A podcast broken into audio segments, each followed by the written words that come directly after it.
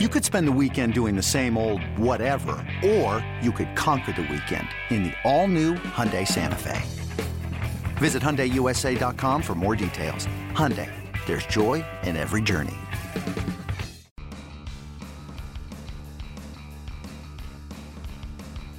You're listening to MLB.com Extras, brought to you by MLB.tv. It's baseball everywhere. Ian Desmond brings a lot of experience, some postseason experience to this team, but also a lot of athletic ability. He played center field last year after playing shortstop for a number of years. Now he's moving to first base. That shouldn't be a huge transition for him because he's such an excellent athlete, has good hands, has good feet, whether it's in a large area or a small area. So he's not going to hurt you defensively, and he helps lengthen out the lineup. As you know, the Rockies lineup has been potent all the way down for years, and that's the same with Ian Desmond. I mean, this is a guy who, as a shortstop for the Washington Nationals, won some Silver Slugger awards. So he fits a very potent lineup offensively. And as this five year um, contract continues, he could play any number of positions if they do bring up a first baseman uh, for the future, like a guy like Ryan McMahon, who's in the minor leagues right now. Well, I think we look at the power from Carlos Gonzalez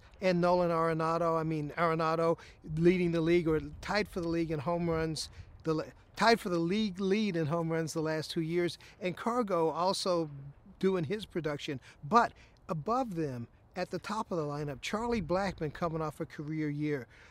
DJ LeMahieu having won a batting title last year. That's a career year for him. So you're looking at four spots in the order that are really good. Then Trevor Story setting a record for a rookie shortstop uh, home runs in the National League. He's in that thing. We talked about Ian Desmond. Whoever plays left field, uh, whether it's Gerardo Parra, who's been at the top of the league in hitting in the past, uh, or a David Dahl, who looks like he has all the tools that you need. I mean, we're really talking about a lengthened lineup, and you get to the catcher position.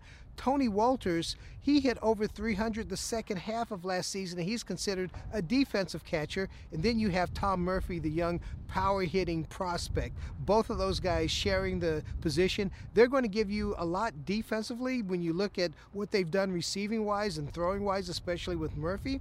And they're going to give you a lot offensively, too. I've watched uh, Trevor Story. First of all, last season that that did surprise a lot of people. But if you go back and look, the Rockies brought him along carefully. They could afford to because they had Troy Tulowitzki here. So when he got here last season, he was ready, and the power surprised a lot of us. Um, but the last year in the minors, he hit 20 home runs. And if you look at the history of the Rockies, whether it's Todd Helton or Matt Holliday, a lot of those guys, the power showed up right before they got here, and that's what happened with Trevor Story. Next move for him is is to be a top level defender. And you saw some of the plays from him last season. He's a big guy, he moves well, and he really throws the ball well. One of the better throwing arms from that position. It's just a matter of getting the savvy and learning the league and learning the hitters. He's playing in between Nolan Arenado at third base with his four gold gloves, and DJ LeMahieu has a gold glove and a Wilson Defensive Player of the Year award also. So he's in between two guys that really know what they're doing. So there's a chance for him to really come on defensively Well, last season they signed Gerardo Parra, three years, 27.5 million,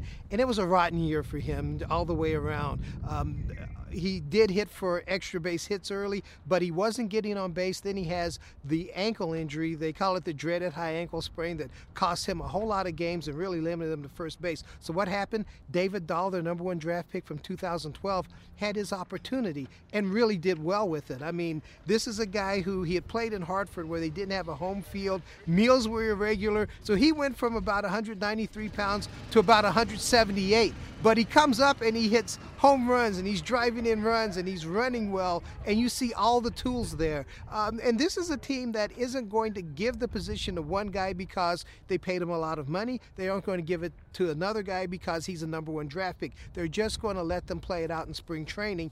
And what you like about it is whoever isn't a starter is a real threat off the bench and he's a real threat when you go to interleague play. So what you want are too many people. I mean, these uh, position battles a lot of times people look at it like, gee, someone has to go or whatever. No, you keep as many good players as you possibly can.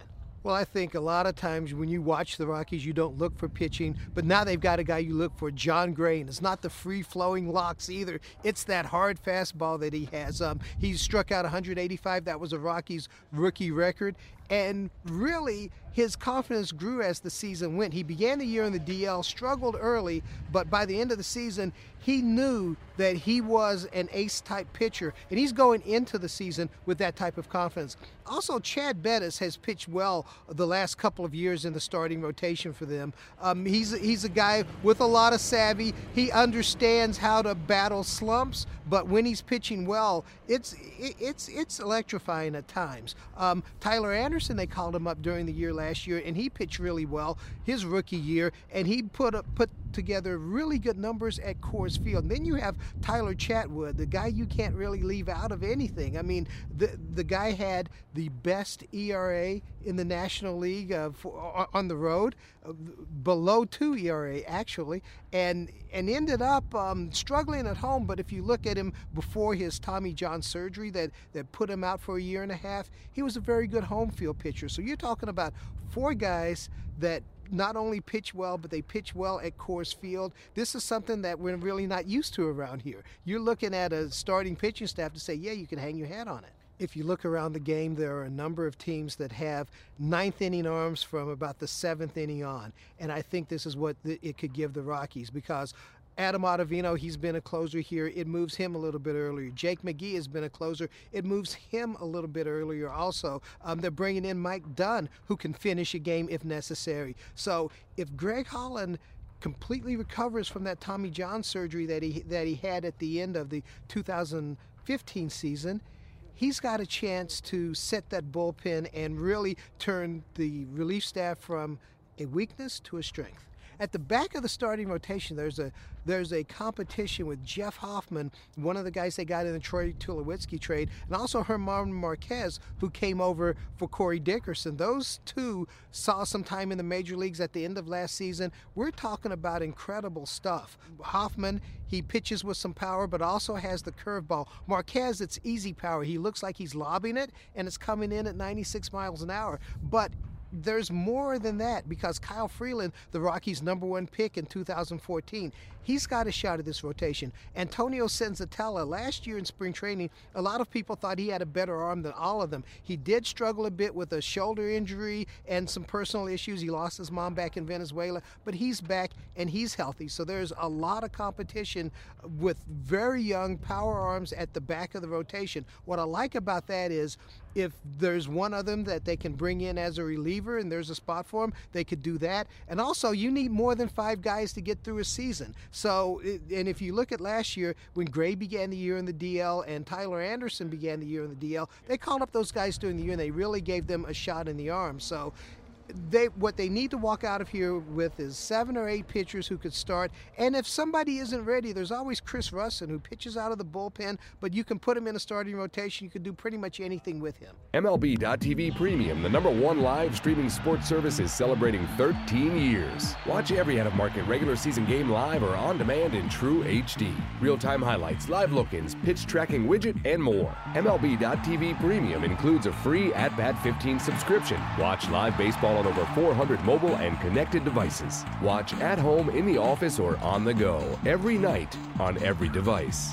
Blackout and other restrictions apply. Visit MLB.tv for details. It's blazing hot outside. You get in your car to turn on the AC to get cold air pumping, but it blows hot air out. This issue is commonly caused by low refrigerant due to leaks in the AC system. You want an easy, all in one solution that will restore the cold air in no time. AC Pro Recharge Kits. Make restoring cold air easy for even those with zero DIY experience in less than 10 minutes. Save time and money versus going to a shop by picking up an AC Pro Recharge Kit today. Be a pro with AC Pro.